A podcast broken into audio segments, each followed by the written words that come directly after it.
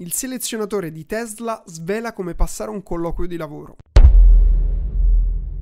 Il signor Max Brown è il selezionatore tecnico di Tesla e in un'intervista ha svelato qual è la singola domanda che utilizzava per mettere in crisi ogni singolo candidato. Se i candidati rispondevano male a questa domanda, molto probabilmente non avrebbero ottenuto il lavoro. Ma prima di andare a vedere qual è questa domanda micidiale, voglio andare a vedere altre domande che ti possono essere utili per capire come proporti meglio, sia che stai cercando lavoro, sia che vuoi acquisire più clienti. Infatti, alla fine è sempre lo stesso, devi convincere convincere qualcuno che tu sei la persona giusta per quel lavoro, ovvero che tu sei la soluzione a un problema che hanno. Infatti, sia i colloqui di lavoro sia le ricerche di fornitori sono delle situazioni molto stressanti. Perché da una parte hai chi deve assumere, chi deve scegliere, che deve essere sicuro di trovare la migliore soluzione per la sua situazione. E quindi deve scovare tutte quelle false verità che vengono dette in casi di colloqui di lavoro o in casi di vendita. Dall'altro lato c'è il candidato che ovviamente non conosce le domande che gli stanno per fare e quindi c'è quella sorta di sensazione di interrogazione a sorpresa che si viveva a scuola. Quindi il rischio è quello di risultare meno preparati di quello che si è realmente. Ma se conosciamo le domande più importanti che ci possono essere fatte, siamo più preparati per affrontare al meglio un colloquio di lavoro. Domanda numero uno. Perché Tesla? Perché vuoi lavorare nella mia azienda? Nella risposta a questa domanda cerca di non dare una motivazione generica, ma dire proprio qualcosa di specifico in inerente a quell'azienda che fa percepire che veramente tu hai voglia di lavorare in quell'azienda e non è semplicemente il nome a caso SRL che ti può dare dei soldi a fine mese in cambio del tuo tempo. Quindi al di là di avere esperienza o meno in quel settore o con aziende di quel tipo, è importante far vedere che comunque c'è dell'interesse a lavorare per quell'azienda e in quel settore specifico. Anche se non sono il responsabile HR delle mie aziende, ho fatto personalmente decine e decine di colloqui e quando vedi che qualcuno è interessato solamente ai tuoi i soldi in cambio di tempo, quindi mette il suo tempo a disposizione, ma un'azienda vale l'altra, mm, già parte in modo svantaggiato. Anzi, penso che non abbia nessuna possibilità, almeno che chi sta cercando lavoro è proprio disperato. Quindi cerca di focalizzarti sul perché vorresti realmente lavorare in quell'azienda o in quel particolare settore. Domanda numero due. Abbiamo visto tantissime persone come te, cosa ti rende diverso? Anche se il colloquio stava andando bene, l'intervistatore di Tesla era solito fare questa domanda che metteva metteva molte volte in difficoltà la persona che aveva davanti. Esattamente come quando devi vendere un tuo servizio o un tuo prodotto, anche quando devi vendere te stesso deve essere molto chiara la reason why, ovvero il motivo per cui devono scegliere proprio te e non qualcun altro. Prova a pensare a qualcosa che potrebbe farti venire fuori e rendere differente da tutti gli altri candidati che sono esattamente come te e hanno le tue stesse competenze ed esperienze. Domanda numero 3. Raccontaci di quella volta che hai lavorato in team per risolvere un problema. Qui dovrei aprire una critica a tutto il sistema scolastico che per tutto il tempo in cui tu vai a scuola, all'università ti dice che non devi lavorare in gruppo, che devi lavorare da solo, che non puoi copiare, eccetera, eccetera, eccetera. Quando poi là fuori nel mondo reale tu hai tutte le informazioni a disposizione e soprattutto devi lavorare in gruppo. Ma tornando a Tesla, puoi essere anche l'ingegnere geniale numero uno al mondo. Tesla vuole che tu sappia lavorare in gruppo perché grandi risultati si ottengono solo con delle grandi squadre, non con dei grandi solisti. Nel curriculum tutti scrivono di essere bravi a lavorare in gruppo, ma tu hai una storia per dimostrarlo? Essere in grado di dimostrare di saper risolvere problemi lavorando in gruppo fa capire al datore di lavoro che sarà in grado di risolvere anche problemi imprevisti. Ma qual era questa domanda difficilissima che ha messo tutti i candidati in croce? Lo vediamo ora con la domanda numero 4. Raccontaci il risultato di cui sei più orgoglioso. Secondo Max Brown la risposta più frequente era quella di illustrare un progetto progetto che sulla carta poteva essere straordinario, ma che non metteva veramente in luce le caratteristiche del candidato. Invece il suo consiglio è quello di mettere in risalto un progetto minore che magari non è importante come altri che hai fatto, ma su cui hai lavorato dalla A alla Z.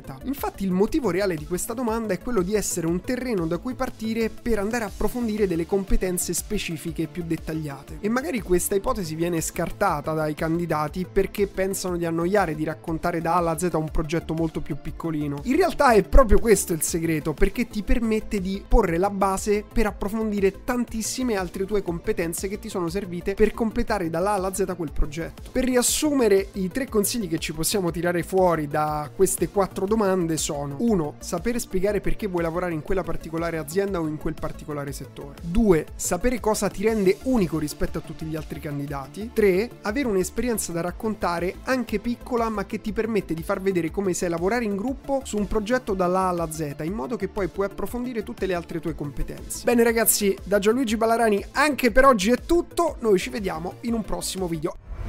Ah, ah, aspetta, prima che la mano davanti, se ti è piaciuto, fammi sapere qui sotto con un commento e se hai altri consigli per chi deve cercare lavoro per presentarsi al meglio o acquisire nuovi clienti, scrivili in un commento qui sotto. Ciao!